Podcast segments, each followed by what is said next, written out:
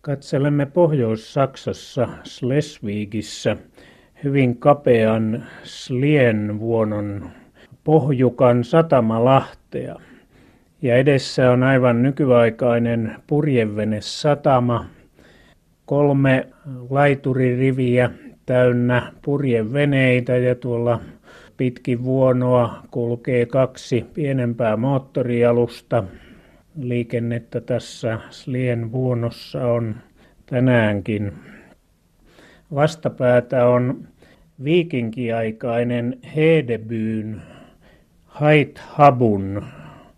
Tällä on useita nimiä tällä Hedebyyllä, niin sen kauppakaupunki.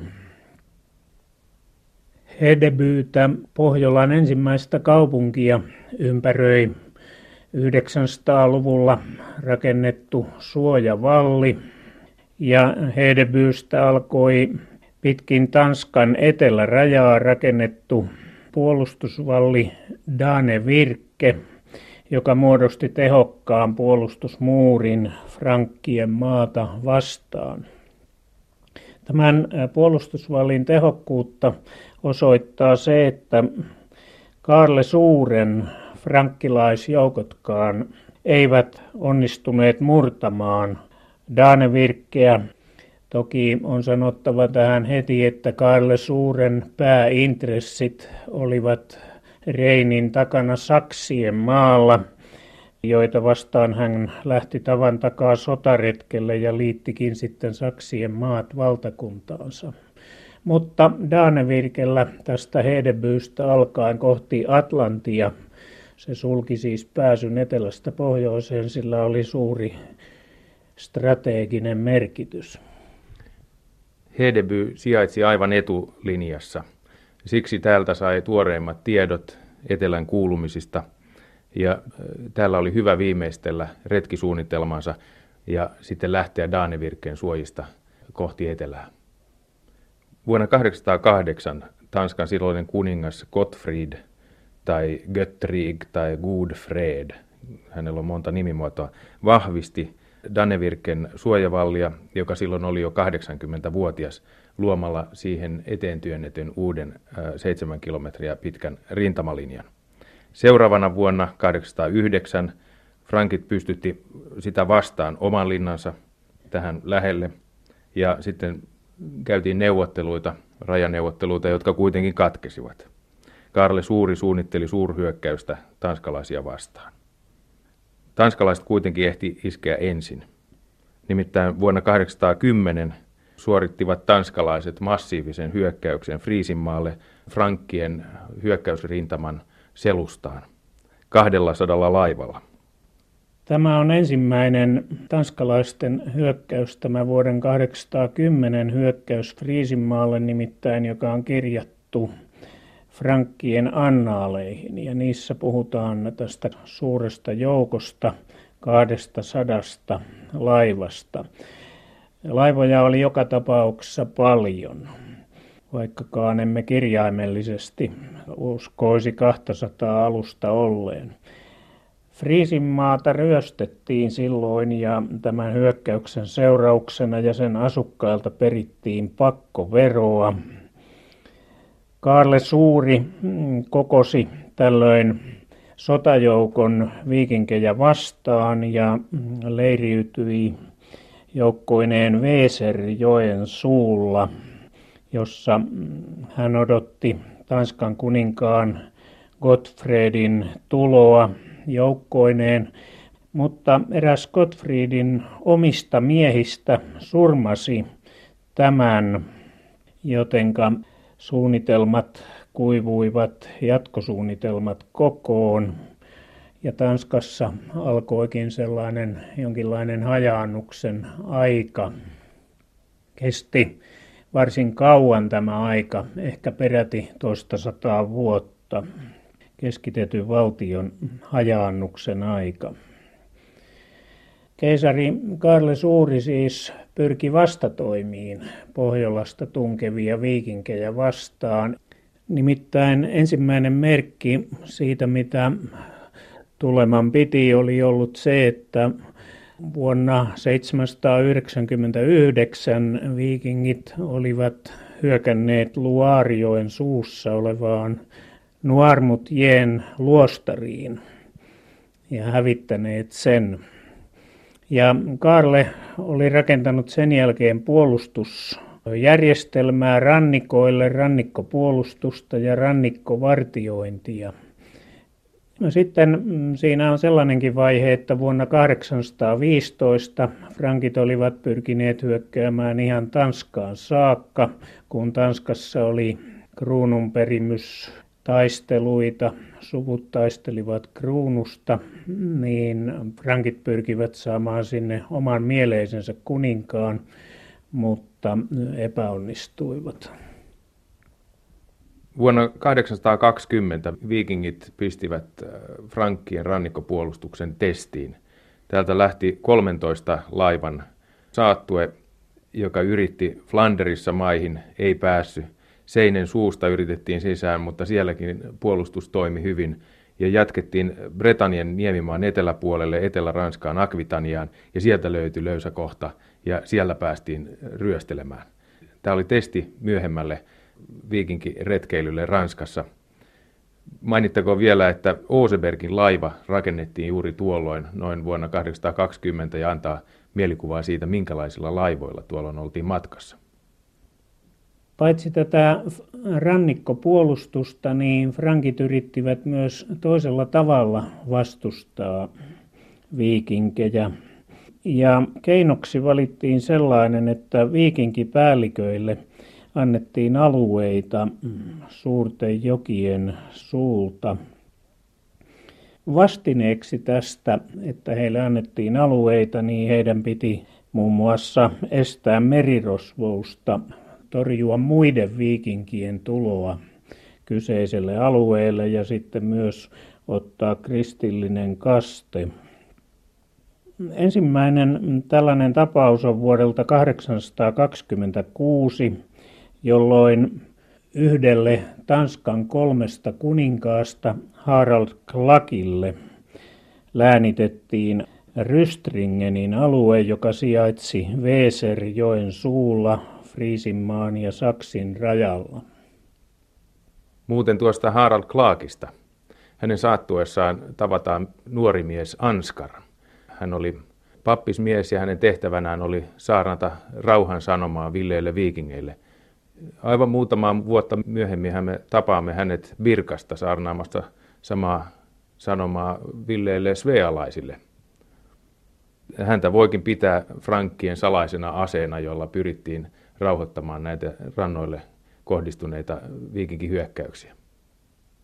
Jonkin aikaa olikin rauhallista, mutta sitten vuonna 832 viikingit hyökkäsivät Fleminglandiin eli Flanderiin – he menivät Reinin suistosta sisään, hyökkäsivät Dorestadiin, Friisien suuren kauppasatamaan siellä, etenivät Kölniin, Ingelheimiin, joka oli yksi keisarillisista pääkaupungeista, Mainziin ja niin edelleen, ja saivat sieltä hyvän saaliin.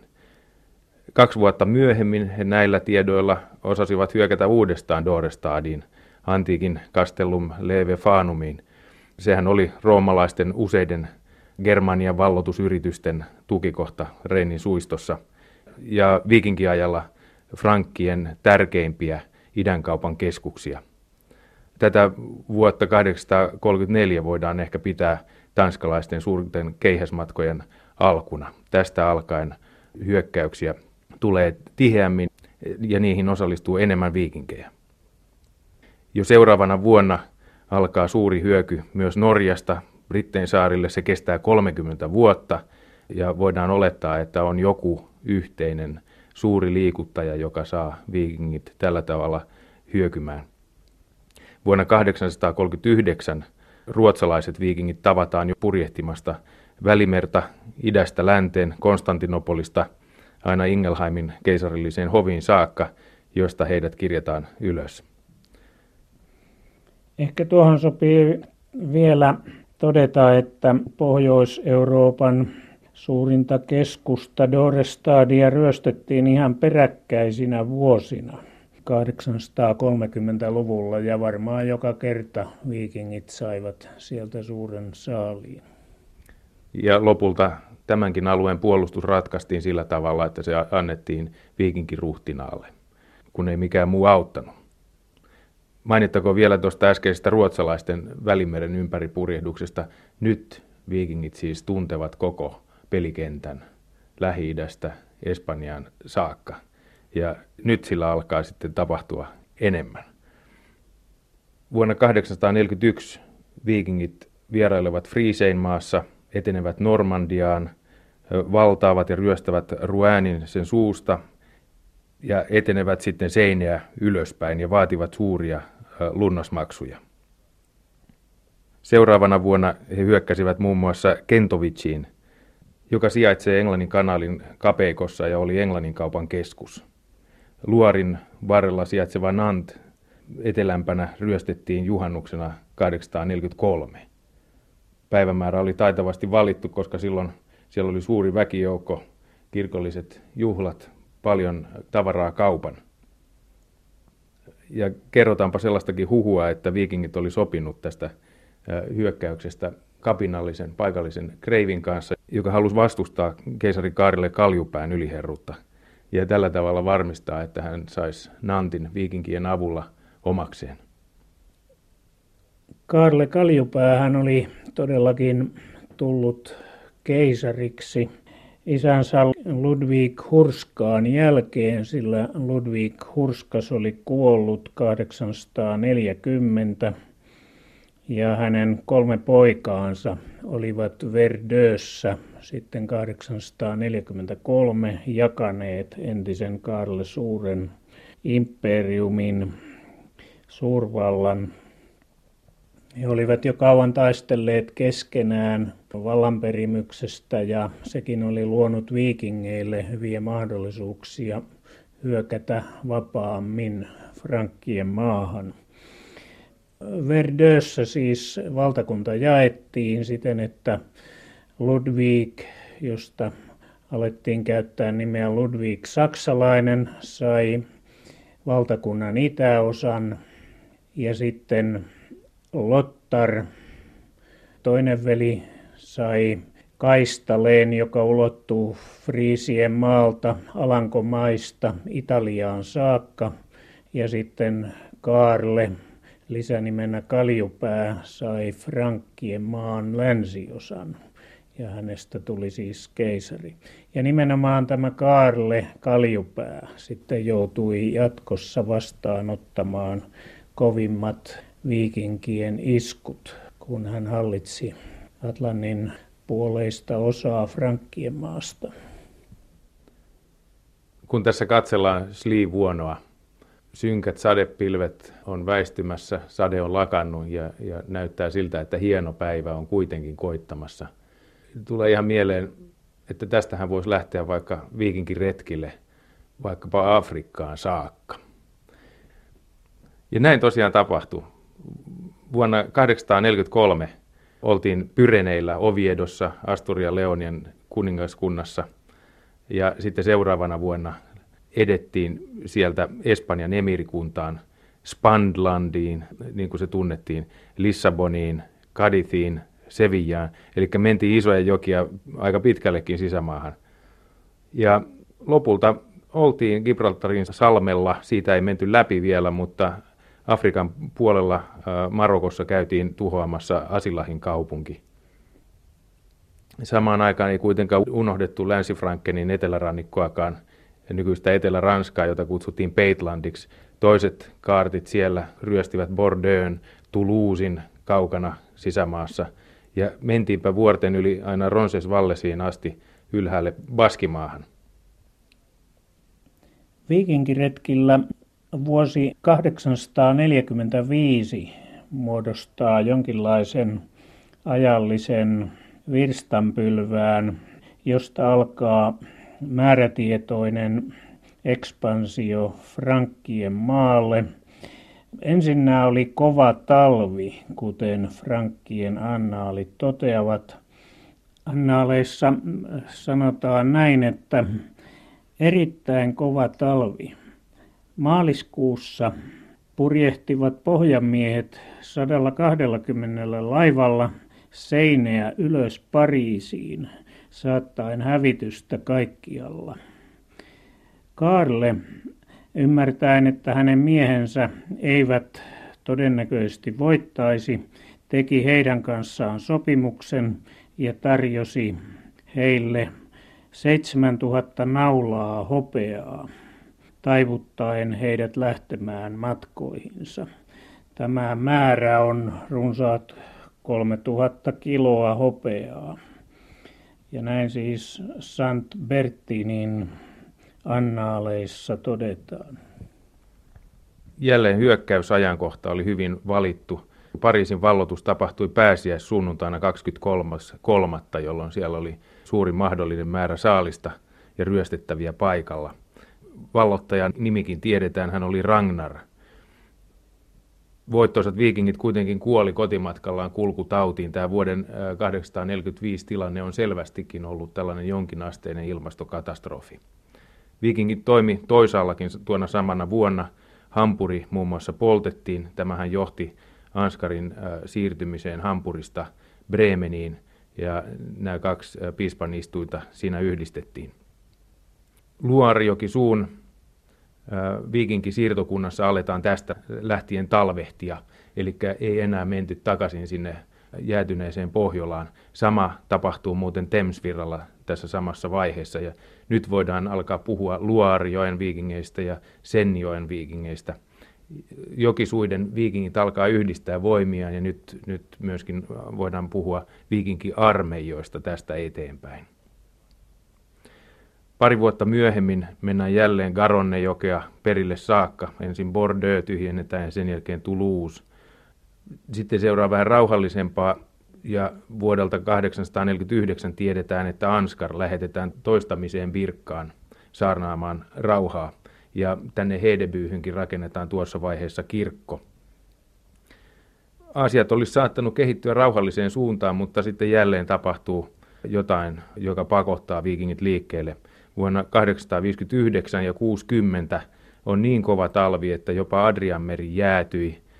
Venetsiassa kuljettiin gondolien sijaan vankkureilla pitkin paksua jäätä voi vaan kuvitella, että mikä on tilanne Pohjolassa tässä vaiheessa. Varmaankin tämä talvi kuuluu niihin, jolloin koko Itämeri on ollut umpijäässä. Tästä alkaa todellinen hävitys Ranskassa. Samaan aikaan muuten osuu myöskin Islannin asutus. Lähdetään kohti lämmintä golfvirtaa. Tuolloin 860 ja sen jälkeisinä vuosina viikingit todellakin tulivat valtaviin joukoin ja aiheuttivat suurta tuhoa Frankkien maalla. Tästä on aikalaistodistuskin Nuarmutjeen luostarin munkki Ermentarius. Hän kuvasi näitä viikinkien aiheuttamia onnettomuuksia. Ja näin sana tarkasti. Laivoja tulee yhä enemmän. Viikinkien virta on loputon ja se kasvaa lakkaamatta. Kristityt joutuvat kaikkialla verilöylyjen, tuhopolttojen ja ryöstöjen uhreiksi. Viikingit valloittavat kaikki heidän tielleen sattuvat maat. Kukaan ei pysty vastustamaan heitä. He valtaavat Bordeaux, Perrién, Limosin, Ansylemin ja Toulousin. Anser, Tuuri ja Orleaan on hävitetty. Valtava laivasto nousee seinää ylös ja pahuus kasvaa koko maassa. Rouen on ryöstetty, hävitetty ja poltettu. Pariisi, Bouvet ja Mö on vallattu. Meluunin luja linnoitus on hävitetty maan tasalle. Sartre on valloitettu. Evreux ja Bayeux on ryöstetty ja kaikki kaupungit piiritetty. Niin tässä puhuttiin piirittämisestä, kaupunkien piirittämisestä. Niin tässä yhteydessä olisi syytä pohtia sitä, että miten viikingit onnistuivat piirittämään kaikkia, mitenkä sitten näihin kaupunkiin, kaupunkeihin päästiin sisälle. Kuvitellaan tilanne, tämmöinen hyökkäys jokea syvälle sisämaahan. Puolustus usein rakensi siltoja, puusiltoja poikki jokien yrittäen estää viikinkejä nousemasta. Ne oli varustettu tornein ja sieltä ylhäältä tornista pyrittiin ampumaan näitä viikinkilaivoja niin, ettei ne pääsisi edes, edes lähietäisyydelle. Tähän oli hyvä syy, nimittäin tiedetään millä tavalla viikingit saattoi käyttää näitä norsunvoimaisia soutulaivojaan muurimurtajina. Se kävi sillä tavalla, että kun joku laivoista pääsi riittävän lähelle, että sieltä saatettiin heittää lasso tai köysilenkki sillan rakenteiden ympäri, niin kun annettiin miehistölle käsky soutaa täysillä, niin laivaa käytettiin siis muurimurtajan tavoin. Kun sitten tällä tavalla päästiin sillasta läpi ja tultiin kaupungin äärelle, niin tässä on mielenkiintoinen paradoksi. Keisarillinen maan johto ei sallinut kaupunkien rakentaa muureja. Pelko oli se, että näistä muurein suojatuista kaupungeista tulisi vastarinta pesäkkeitä. Ja sen takia aika usein viikingit pääsivät tunkeutumaan kaupunkeihin, jotka ei ollutkaan linnoitettuja. Siis Karlen Kaljupään, Lottarin ja Ludwig Saksalaisen heidän keskinäisiä taisteluja ja maan sisäisiä kapinoita ajateltiin. Joo, tämä veljesten välinen skisma aiheutti sen, että paikallisruhtinat pyrki nostamaan päätään siellä, missä siihen vaan oli tilaisuutta. Ja kaupunki, linnoitettu kaupunki olisi ollut erinomainen ase tässä, koska se takas merkittävän määrän asekuntoisia miehiä ja vielä turvapaikan ja varastot täynnä ruokaa ja niin edelleen. Sellaisesta ei keisari pitänyt. No, mutta jos sitten tultiin linnoitettuun kaupunkiin, niin ei, ei silloinkaan sormi mennyt viikingeillä suuhun. Nimittäin keskenään riitelevät paikallisruhtinaat varsin usein pestas näitä viikinkejä omiin armeijoihinsa rautanyrkiksi. Ja siellä tällaisessa yhteydessä viikingit oppi käyttämään muurimurtajia ja katapultteja ja muita tällaisia keskiaikaiseen frankkilaiseen suurvalta-armeijaan kuuluvia aseita. Ja näin keinoin päästiin sitten kaupunkiin. Ja jos ei tämäkään auttanut, niin sitten saatettiin käyttää oveluutta, niin kuin, niin kuin erässäkin tapauksessa tiedetään, että järjestettiin hautajaissaatto, joka tietenkin piti päästää sisälle kaupunkiin, ja kun se siellä oli, niin sen jälkeen se vallattiin ja tuhottiin. Karle Kaljupäähän oli omaksunut Ankarassa paineessa, mitä viikinkien hyökkäykset hänen maalleen aiheuttivat, niin siinä muuten tämä rannikkopuolustusjärjestelmäkin oli jo laiminlyöty. Hän oli omaksunut sellaisen taktiikan, että viikinkejä pitäisi yllyttää toisiaan vastaan ja maksamalla lunnaita ja lahjomalla. Ja vuonna 861 Karle lupasi maksaakin Veland-nimiselle viikinkipäällikölle suuren summan, mikäli hänen joukkonsa karkottaisivat toisen joukon, joka oli pesiytynyt yhteen Seinen saareen. Tätä saarettua joukkoa vaivasi nälkä ja puute. Ja kun Veland oli saanut ensin Karle Kaljupäältä hopeaa ajakseen pois muut viikingit, niin hän olikin ovela. Hän peri näiltä saaretuilta viikingeiltä sekä kultaa että hopeaa, jonka maksettuaan ne pääsivät lähtemään sitten sieltä Seinen saaresta.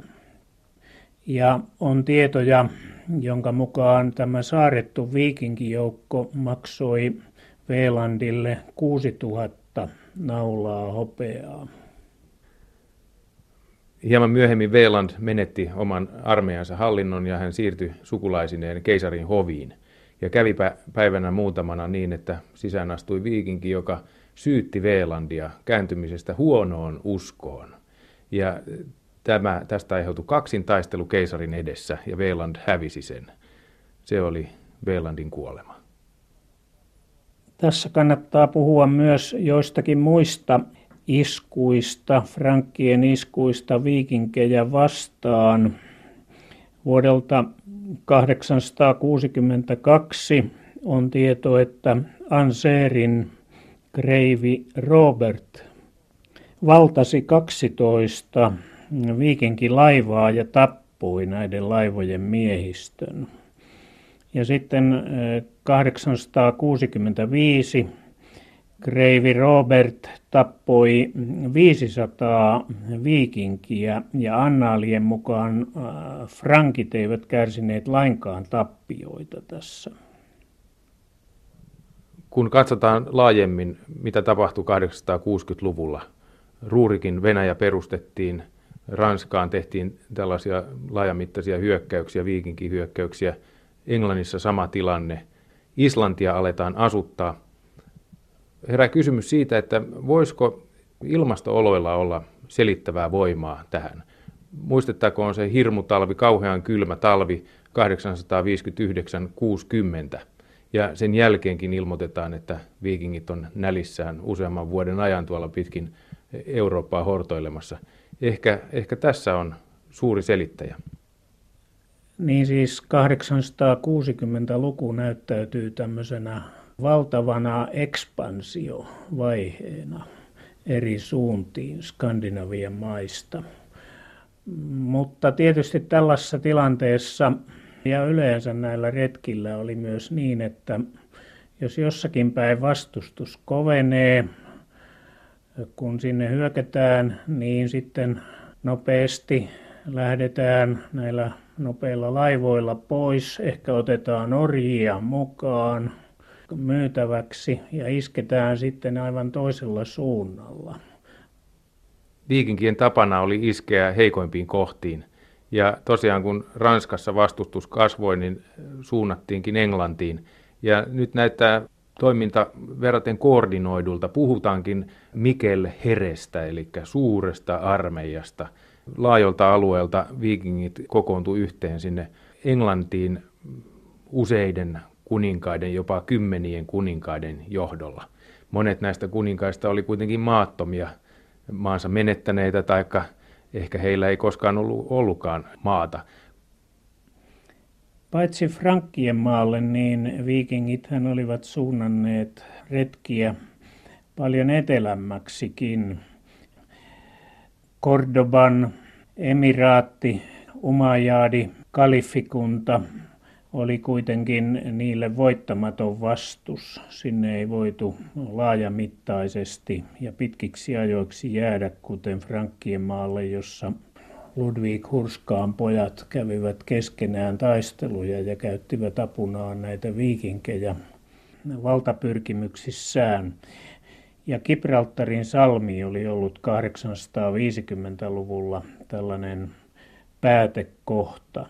Mutta juuri tässä vaiheessa, jolloin valtavat viikinkijoukot tulevat, niin myös tuo Gibraltarin salmi ylitettiin. Siitä mentiin läpi Välimeren puolelle sitten.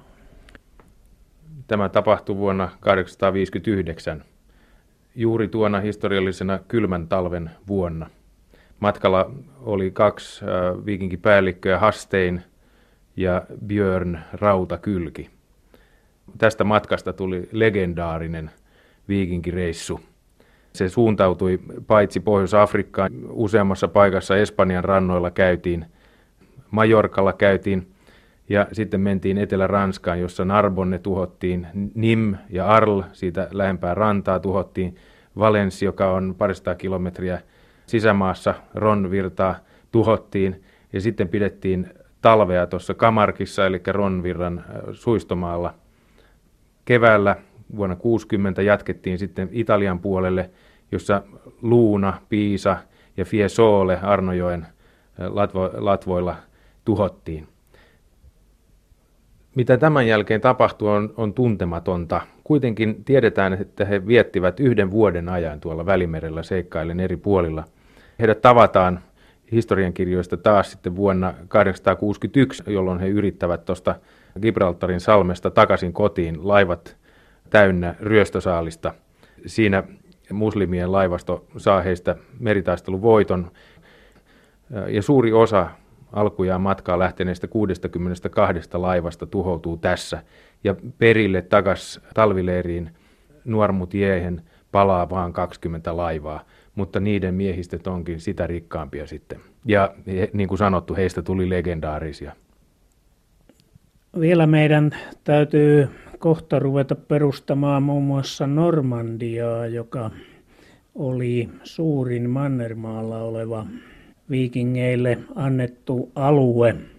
Mutta sitä ennen on tärkeä vaihe Pariisin piiritys 885-86, jolloin vuoden ajan piiritettiin Pariisia ja oikeastaan se johti Karolingien sukuimperiumin hajoamiseen. Silloin kai seitsemällä sadalla laivalla annaalien mukaan etupäässä tanskalaiset viikingit olivat sinne hyökänneet. Kyseessä on Pariisin viides piiritys.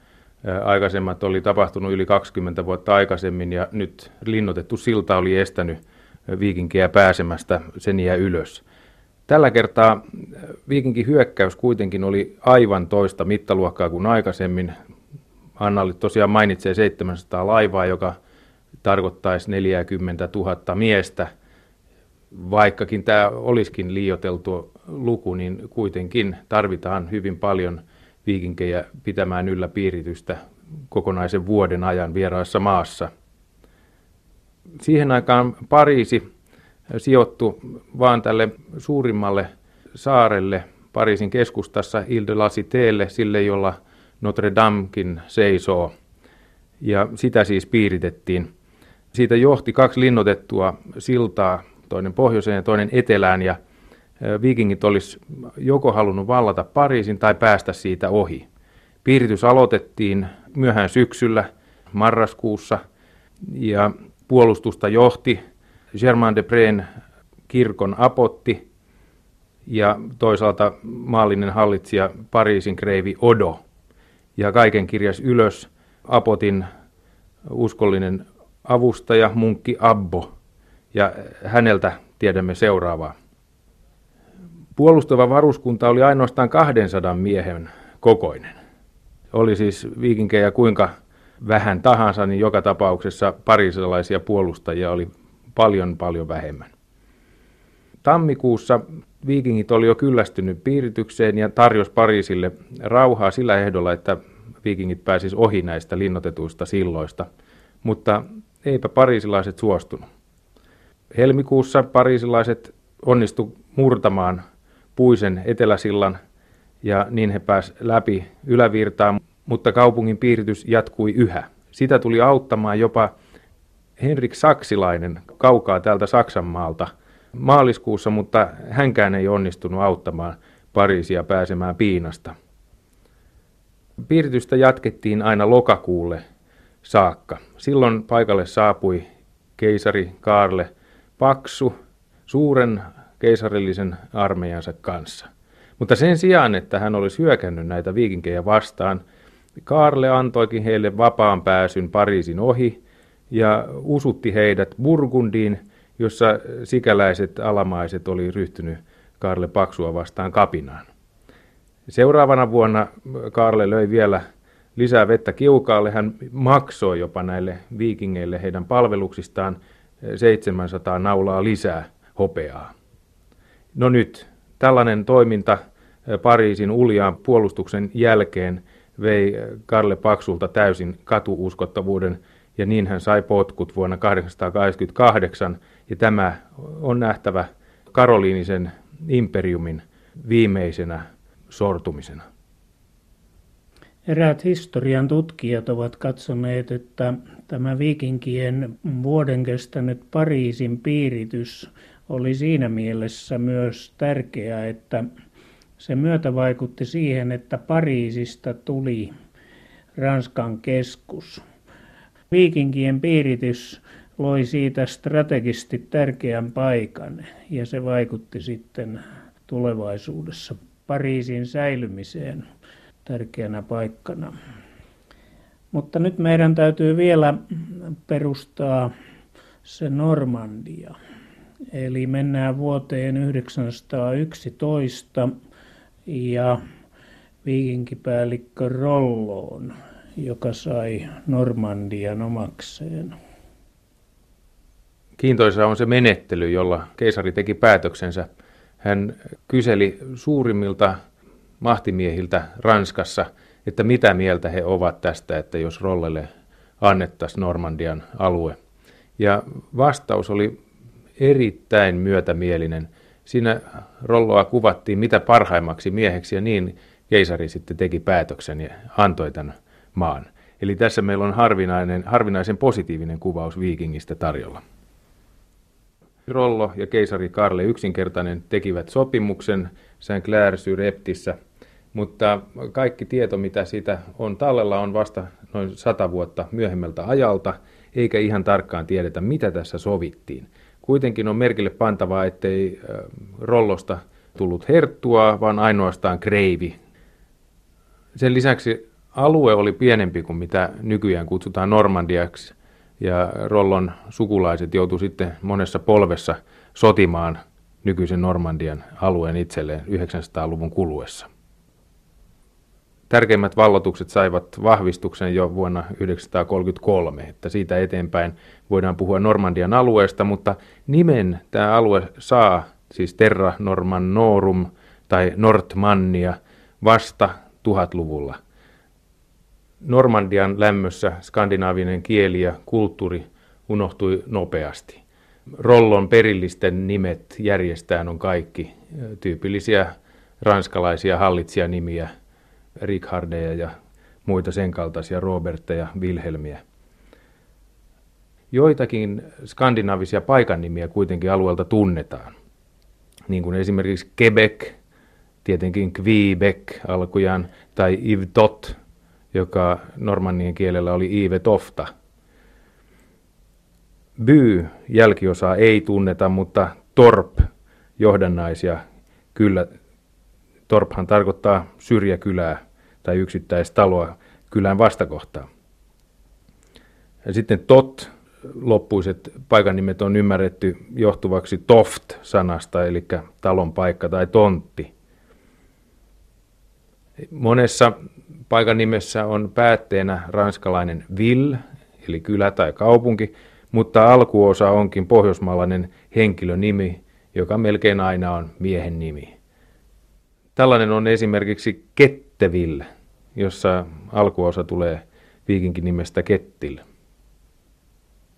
Normandian normanneista täytyy kuitenkin vielä sanoa se, että sieltähän tapahtui sitten Englannin valtaus 1066. Wilhelm valloittaja valtasi Englannin ja jo tätä aikaisemmin normannit olivat ottaneet haltuunsa Sisilian, kun Roger oli perustanut sinne hallintopaikkansa.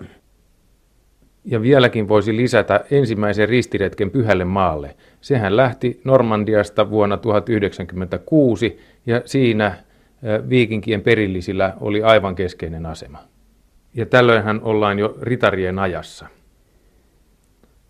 Vanhimmat merkit ritarilinnoista löytyy kuitenkin jo viikinkiajalta.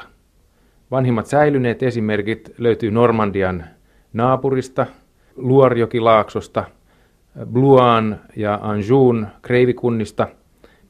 Niiden hallintokeskukset tuhottiin paikallisruhtinaiden välisissä sodissa ja nyt noin 950 tuhottujen kartanoiden tilalle rakennetaan siis ensimmäiset oikeat ritarilinnat. Ne on siis kivestä rakennettu, niissä on torni ja, ja asunto, hallitsijan asunto sijoitetaan toiseen kerrokseen ja tästä alkaa kehittyä keskiaikainen linna.